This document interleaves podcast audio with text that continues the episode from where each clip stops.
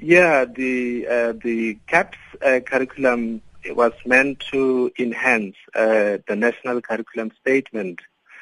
Uh, as you know, historically, uh, the what we call Curriculum 2005 was a reaction to the legacy of apartheid. So what it sought to do was to in, put in some values like equitable society, uh, but then, of course, the, the outcome-based education, the curriculum 2005, there was no alignment between the policy and the assessment. And that's how then you got into have the national curriculum statement. Now, the challenge with the curriculum, while it's good in its emphasis for social justice, equity, and development, uh, it does indicate the outcomes and the learning statements. But uh, I think there was a caution about the type of teacher, mm. interpretation of the curriculum and implementation, that became a problem because it uh, it wasn't very clear, it wasn't very, very specific about what teachers actually need to do on a day-to-day basis. So what CAPS has done uh, is to make that very, very explicit. It also includes uh, the plan, the weekly plan, what the teachers are doing, what they should be doing. But, but are, are they are they doing that? Are they are the teachers trained properly when a new curriculum is introduced? I mean, CAPS now is in, into its fifth year. Obviously, the, the, the 2014 class was the first class to write matric using CAPS. But were the teachers properly trained? Do you get a sense that they understood this curriculum properly? Uh, not completely. There are training programs that um, are nationwide. Uh, but uh, most of the teachers are still struggling with uh, making understanding uh, the how to implement CAPS. Uh, the ideal is that this should be the simplest and most accessible curriculum than anything they had seen before. but of course, the quality of our teachers too, we still have expectations. Some of the statements, even if you are given a weekly plan on what you should be doing, in terms of your own content knowledge, um, I think that's the, the real uh, challenge at this stage. Mm.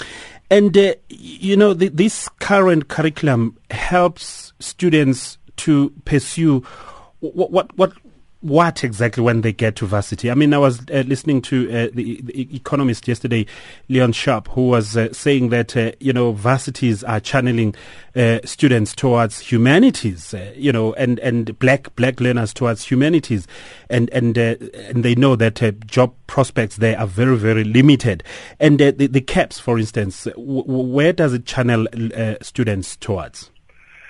Um, the CAPS is supposed to channel students in all directions, uh, in, in the humanities, in the sciences, uh, in, in management sciences, everywhere. But I think as you, you may uh, know that when CAPS was introduced, uh, one of the, I don't know if this was an unintended outcome, was that the cognitive demand for math and science was very, very high. So there were additions, for example, in mathematics. Now, that means then in terms of performance, you have got a drop in those two key subjects that will take uh, students into science uh, uh, and engineering, for example. So um, if students fail math, uh, then they are not, they don't have access at universities, or their points may not be as high as the universities. Uh, let's also recall that even though you pass matric, uh, universities still set their own points system and uh, you may have passed it, but if they said for math, this is the point we need, uh, you don't quite get in there. And I think okay. this is quite a, a, a, challenge for South Africa, and that's why I think you might see many black students therefore not quite getting in there. Uh, let me also add that remember from the 28% of those who have access to universities, uh, if you disaggregate uh, that in terms of black and white, uh, gender and all of that, you'll find that the picture doesn't look quite good uh, okay. for historically disadvantaged communities.